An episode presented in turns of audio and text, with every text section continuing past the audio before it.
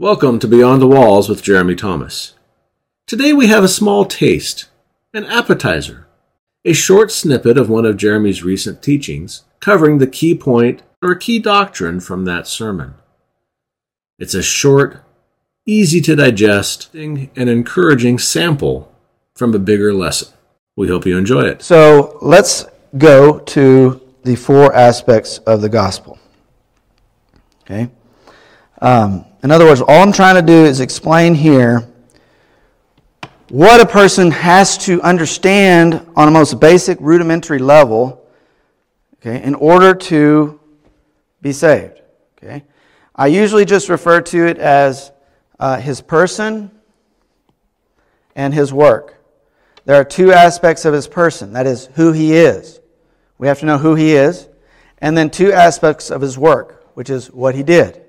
Okay? So the gospel is made up of basically four parts then, two of which relate to his person and two of which relate to his work. So who he is and what he did. Now, this, this we say that he's God and man, right? Everybody agree with that? I mean, we don't have to understand. Okay, this is the thing.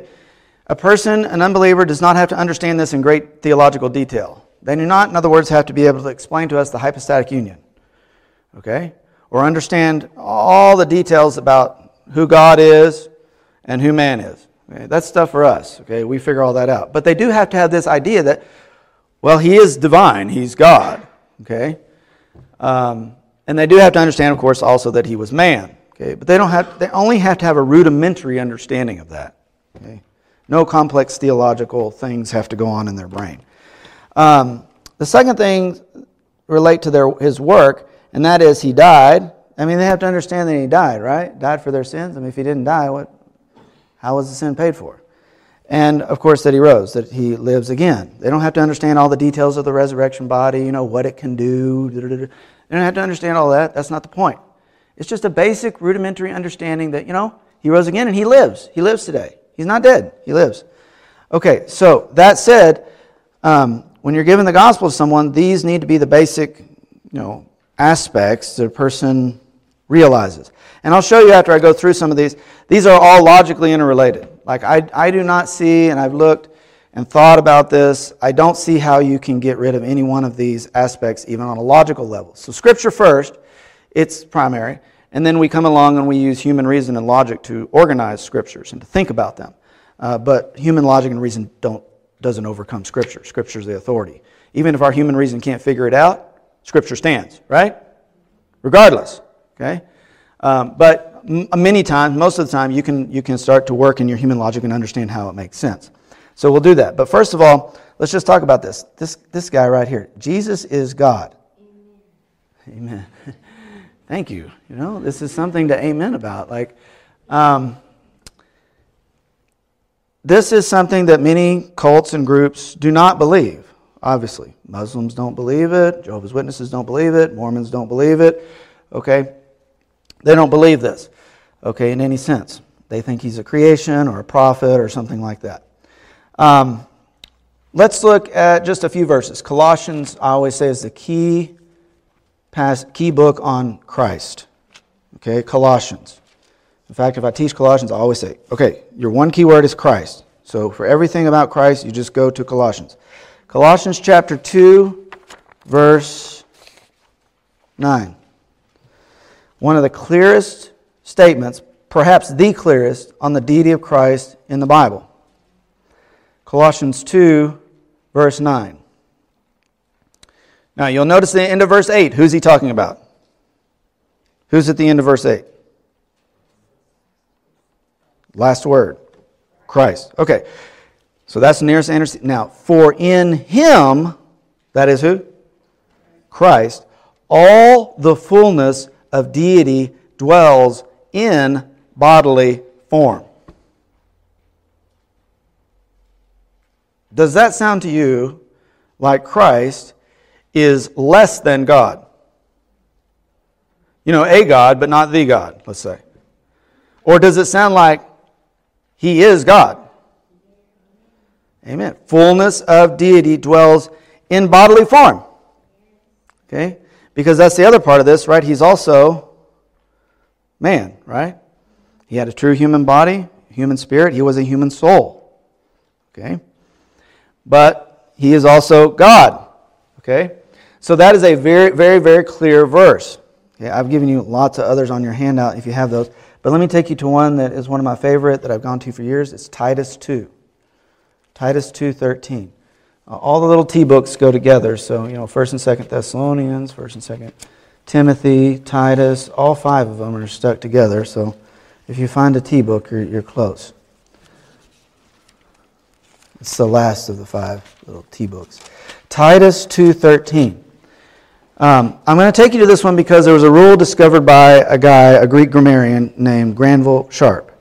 And he discovered this rule in 1798, okay, which was what, 225 years ago or so. Um, this rule said this, and, I know you're not Greek grammarians, some of you are, but not all of you. But it said if you have a definite article, okay, that's like the word the, okay? right? Um, the in the Greek. And then you have a singular common noun. And then you have the Greek word kai, which is and. Okay? And. And then you have another singular common noun. If you have this construction, then both of the singular common nouns refer to the same person. Okay? Okay. Now, he went through the New Testament, this guy, and he found that every time you have this construction, this is always true. Okay? That the plus a singular common noun plus kai or and plus another singular common noun, then the two singular common nouns always refer to the same person. So look at Titus 2:13. It has this construction. You're not looking at the Greek, but it's, it's there. And it says, looking for the blessed hope and the appearing of the glory of our great, now here's the first one, God. That's your singular, first singular common noun. There's and right after it, right? That's Kai. Savior is the second singular common noun. Okay, and in that case, and the definite article is there in the Greek, the, it's there. It says the great God and Savior. Then they both refer to the same person. What person? Christ Jesus.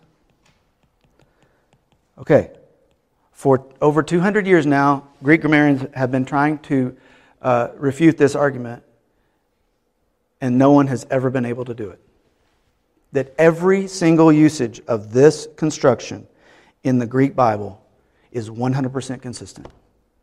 It has never been overcome. So, who is Jesus? He is God. Okay? He's also Savior. Okay? This is just one of many passages on the deity of Christ, and this one is ultra powerful. Um, Hebrews 1:8 is another one, and of course the one most people go to, but I would tell you to not go to is John 1:1. John 1:1 does teach it, but I would say just stay away from it because all the Jehovah's Witnesses and Mormons are trained heavily on that verse. Probably more trained than you. So, unless you want to do a lot of training on John 1:1 and I can help you with that and give you the arguments, then uh, and and the best understanding, then I, I would just steer clear of it. Use something like Colossians 2:9 or this one, Titus 2:13. Okay? Thank you for joining us today on Beyond the Walls with Jeremy Thomas. If you found the lesson insightful, please consider subscribing below so that you don't miss any additional teachings from Jeremy. And if you're looking for additional resources or additional formats, links are in the description below. But above all, we want you to be encouraged and exhorted by the very Word of God. We hope that Jeremy is opening it up to you in a way that makes it even more understandable than what you've known in the past. So until next time, take care.